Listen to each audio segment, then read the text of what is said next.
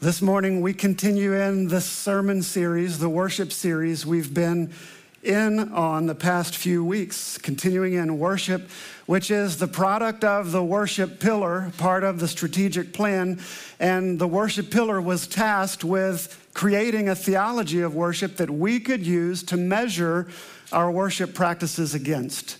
And in the spring of this year, your clergy and worship leaders, both sanctuary and core, created a document on worship that is the inspiration for our time together. And so far, we've talked about worship in light of fulfilling life's purpose and also worship as life in the Spirit. You and I were created for worship. We see that in the first few chapters of the Bible. We see that in the Ten Commandments of the Bible. We see it in all the rituals and holy days of the Bible, even and especially in the daily lives of God's people. Worship is what we do as a people of God. And I'm not just talking about once a week on Sunday morning at 11 a.m. Worship is who we are as a gathered and as a scattered people of God. We come into this place, we gather as the body of Christ, then we scatter into the world. When we gather, there is a greater revelation given to us of who God is, and that revelation shapes and forms who we are as a people of God, how we live our lives. There's a more robust experience to be had in our gathering, a more creative call and purpose given for the scattering. Worship is all of life. It's who we are, it's what we do, and in so being, we are Christ's countercultural people. This past month of August, Leanne and I celebrated 25 years of marriage together, and second only to Christ, she is the best thing that's ever happened to me. We are best friends. We are kingdom partners. We are as different as night and day. And you'd probably agree with me. But one thing we've got is Jesus. We get him the same way. We think and do ministry just the same. He is our everything and what binds us together. And when we exchanged our wedding vows 25 years ago, that changed everything for us. We entered into a new paradigm of living and doing life. And this is what I mean by that. When we were dating, I could do whatever I wanted with my money. I could enter into a risky venture. I could rack up and hit the ceiling on credit card debt. But once we entered into the marriage covenant, that changed everything. And my money became her money, our money, and we steward it over as best as we can together in the context of that covenant. When we were dating, another boy could have asked her out and she could have said yes. I might have been like, now hold on here. But she could have said yes. When we entered into the marriage covenant, that changed everything about how we relate to and interact with the opposite sex.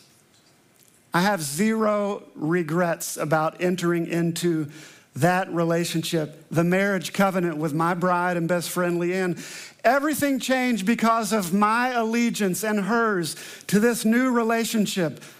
More and more in today's world, that is countercultural. And it's the same with our Christian faith in Jesus Christ.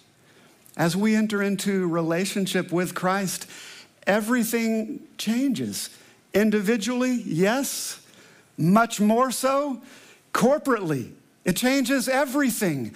How we relate to other people, how we relate to the world, how we carry ourselves in the midst of strife, what our values are, what our purpose is. Everything changes. And the scripture that we read this morning is clear about what makes God's people distinct over and against all the other people. And please hear me say, I'm not saying better than, distinct than all other people.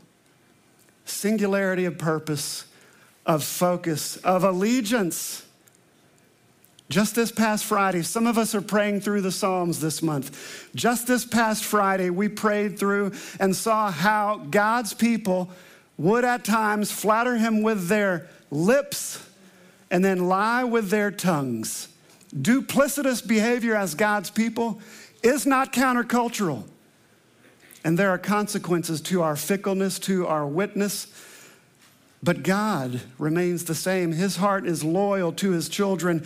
He is faithful to his covenant. And as we experience God's heart and God's faithfulness, we experience transformation from one degree of glory, it's a process, to ever increasing glory. That process is countercultural. So, how does it play itself out in our lives? And how does Matthew 6 speak into being countercultural in the living of our lives? Let me suggest it does so in three ways. To be countercultural in this world, God's people have hearts that are fully devoted to Him rather than the treasures of the world.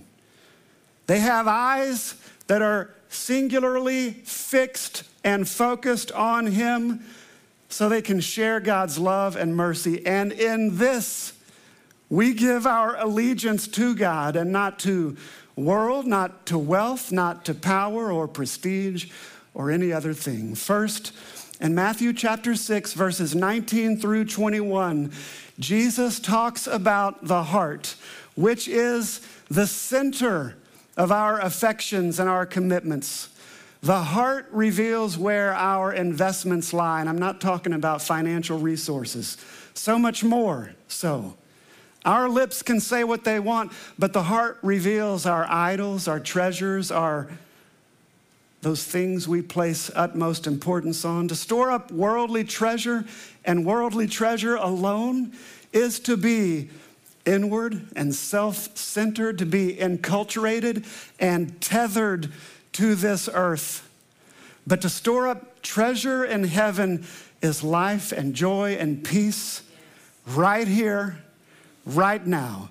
And that treasure is understood as anything we can take with us beyond this earthly realm, talking holiness of character, talking acts of service that we do in Jesus' name, or the way we invest in the discipleship and lives of another person. If the only treasure in our lives consists of wealth, power, or prestige, our witness is more likely to be ineffective at best, non existent at worst. For where your treasure is, there your heart will be also. So, how do we change the heart? Nothing less than heart surgery will do. And God said, I will remove your heart of stone and give you a heart of flesh. Said he'd put his law in our heart and set our hearts on fire with holy love. We can change our attitude, our mind, we can change our behavior about certain things. We can try really hard, but only God can change the heart. And in the process, he gives our heart right and godly desires, the things that reflect His glory and His goodness. He becomes our most prized possession. So, how do we get there? It's a process, one step at a time. It is a lifelong journey of surrender, a daily death to self. We give God our heart, and He does a work of transformation. Christ's countercultural people are engaged in that process of becoming more and more and more fully devoted to Him. Second, in verse 22 and 23, Jesus talks about the eye. Just as the heart is thought to be the center of one's affection, the eye is the window to the soul. Not only does it allow the whole body to truly see, but it also illuminates the world around us. One commentary said ancient people didn't think of light entering the eye from the outside, but rather light coming out of one's eye like a lamp. And as that light comes out of the eye, people are drawn to it. That ought to be liberating. It's not about us doing the hard work, but letting Christ shine through us so that people are drawn to the light of Christ. Good eyes are observant, which results in kindness, generosity, hospitality to light the way for the people that we see. Bad eyes, narrow minded, cold hearted, stingy, and they leave people groping in the dark. No flexion, no doubt a reflection of our own groping. If the darkness is in there, how great is it? So, how does the light get in? Well, you may be blind or see blurry or sleepy eyed. You may spend the better part of a day protecting your eyes or redirecting them. I want you to hear the good news. Just like it played out in Luke chapter 18, when Jesus is entering Jericho and there's a blind beggar sitting by the road, hearing this commotion of the crowd, asking, What's going on? Jesus is coming. And he makes a holy ruckus. Lord Jesus, son of David, have mercy on me. And everybody's like, Shh, have mercy on me. And Jesus walks up to him, takes note of the guy, walks up to him and asks him, What do you want me to do? I want to see. I want to be healed. If you are in the room right now, Jesus is passing by, and it is on us to make a holy ruckus. Jesus, Son of David, have mercy on us. We want to see. And He is the only one who can change our heart and put his light inside of us so that we are able to really see he wants to heal us. That's the only way the light gets in there. Jesus is willing and able to give sight to the blind, to correct the nearsighted, far-sighted, blurry vision that we have. And when he does, there is a single eye that's fixed and focused on him for the living of all our days. And not just are we focused on him, but because we are, there's a light inside that's pushing all the darkness out and shining for all the world to see, allowing us to see things the way that he does to illuminate the world that people are drawn to him. Finally, in verse 24, Jesus brings it all together a heart fully devoted to God, an eye singly fixed and focused on Him. And the point that He is driving towards is this you cannot serve two masters. You cannot serve two masters, both God and money some versions of the Bible say God and wealth. And some versions say God and mammon. And that might be the best of all translations. Mammon is derived from a Hebrew phrase that means that in which one trusts. Let me ask you, what do you put your trust in? We can't put our trust in two things. We can't serve God and anything other. Not money, not possessions, not fame, not status. Nothing is to be esteemed higher than God. Verse 24 sums up the emphasis of the heart and eye. Undivided loyalty is essential. Say that with me. Undivided loyalty is essential. Now say it like you mean it. Undivided loyalty is essential to spiritual life, health, and growth. Jesus did not say we should not, He said you can't. You could not. We cannot serve two masters. If you're familiar with the Rocky franchise, it's like Adrian Balboa telling Rocky, You can't win. And if you're not familiar with Rocky, you should watch the whole set. When we put our trust in anything other than God, our faith begins to lessen. Discipleship, followership, our worship, and all of life, it demands complete loyalty. All of our heart, all of our eyes fixed on Jesus. And those who try to live their lives with one foot in the world and one foot out, with one eye on heaven and one on mammon, they wind up serving lesser things idols, gods that we've created in our own image. God's countercultural people give their allegiance to God and not to the world, not wealth, not power. How does this play itself out in our lives? Let me tell you first that I'm listening to a book on audio, The Pilgrim's Regress by C.S. Lewis, which is a metaphorical account of his own journey from atheism to full faith in Jesus Christ. And the main character in the story is a man named John who grew up in a town called Puritania, grew up learning the difference between right and wrong, fearful of this stiff, cold hearted landlord, which represents the Lord of all creation, none other than God.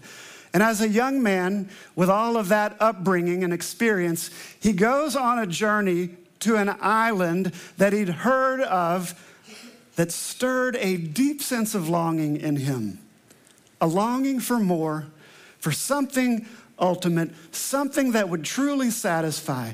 And this journey takes him around the world where he experiences the sheerest of pleasures. And he experiences the most profoundest of all philosophies. And all of these things leave him empty. And ultimately, he meets Mother Kirk, who's representative of the church. And while other, all those other things contain truth in part, they still had gaps. Mother Kirk exposed those gaps as truth that only Christ could fill. She is the only one who knew the way to this island, this island of true and lasting desire. And John realizes he has nowhere else to go. There's only one thing he can do. And so Mother Kirk said, You've got to take off your rags, take those clothes that you're wearing off, and dive headlong into this lake. And John, he's like, I've never dived before in my whole life. I don't know how, don't know what, never learned that. And she says, There is nothing to learn. The art of diving is not to do anything new, it is simply to cease doing something. You have only to let yourself go. It's only necessary to abandon all efforts at self preservation. What we have here, church, is a picture of baptism. Diving into the water, experiencing death to self, rising in Christ to experience new, full, abundant life right here, right now, in this earthly realm. This man, John, now had a new allegiance to Christ, and he thinks this island is in reach, that a passageway on a ship will get him there, but he soon discovers it's not an island, it's a peninsula. And the only way to get there is to travel back around the world, through the world, the way that he came. You can't take a boat, can't even swim. He's got to go back and encounter everything he'd ever encountered. The pilgrim's regress. Back into this world with a guide who will now walk with him. Come, that guide said. If you're ready, let's begin this journey. But I should warn you of one thing the country will look very different now on the return journey. Everything is different because He is different. Everything changes because the guide, the Holy Spirit, is inside of us. And as John walks through the world, he sees it with new eyes and he's got to learn a new way. How do I live now? How do I engage this world now that I have a new allegiance to the one and only? Core people how do we engage the world now that we have a new allegiance? You've heard the gospel truth before. When the time was right, God stepped down out of heaven. In the person and work of Jesus, he lived and died. Jesus was raised from the dead, ascended into heaven. And when he did, because he did, he went from being someone on the outside of us to the one who lives inside of those who repent and receive this gift of God's grace, of God's love. That changes everything. We've got a new heart, a new lens to see and live life through, a new way to walk with the Spirit guiding us in this world a different way because of a new allegiance as God's countercultural people who worship in all of life because life is worship. We have hearts that are fully devoted to God rather than the treasures of this world, money or otherwise. We have a single eye that's fixed and focused on Jesus so that we can share and give God's love and mercy away. And we live our lives wholly yielded to Him, a new allegiance, not to the world, not to wealth, not to power. So let me challenge you this morning. And then let me encourage you. First, the challenge. As a gathered and scattered people, we don't go to church. We are the church. We gather in this place on a regular basis to remember and rehearse God's story of rescue. We gather because we've experienced God's rescue. And our gathering just might be the most countercultural thing we give ourselves to all week. Prioritization of this time together, commitment to one another, being a part of something bigger than myself, giving my worship and allegiance to someone other than myself. We are not a country club. This is not a civic organization, and what we do is not extracurricular. Well, I'm too tired, or there's something better. That's not who we are. In our gathering, we experience God's grace and glory, His beauty, His majesty, His love, and that shapes who we are and how we live our lives in the scattering. And so we scatter. And in our going, we are in this world and not of it. We scatter because Jesus commanded us to go and make disciples, not to sit on our hands until they come to us. God has called us to be in the world and not of it, to be different and to live differently. And so we live with a different allegiance, an allegiance to the Most High God. We work as unto the Lord. We listen more than we speak. We don't engage in gossip or slander in virtual or in real life. We embrace a different ethic in all of life. We are citizens of heaven much more than earth, country, or state. Our heart is for the church that gathers around the world today over and against any other denomination. We live, love, and gather again. Week in and week out, that's the rhythm of our living. That's who we are and what we do. Church, are you with me? Amen. Now, let me encourage you just a bit. You can't win. There's only one thing that we are called to, invited into, and that is to stop our feeble attempt at self preservation, death to self, surrender to God, do nothing. That's good news. Lord Jesus, stop by here. I want to see. We want to see. We don't have to do anything. All we have to do is repent and receive and let God do a work. And so let's stop with the striving and let's receive everything that God has for us, namely His presence. Lord, do a work in us, Lord. Move on your church and know that transformation of heart, a single eye fixed and focused on Him, a new allegiance. It's a process, just like it is learning to walk Sometimes we'll take two steps forward, 14 steps back, and we just get up and do the next thing we know to do because it's not on us to do anything, it's on Him to do everything. That's good news, amen? amen? Lord, it's on you.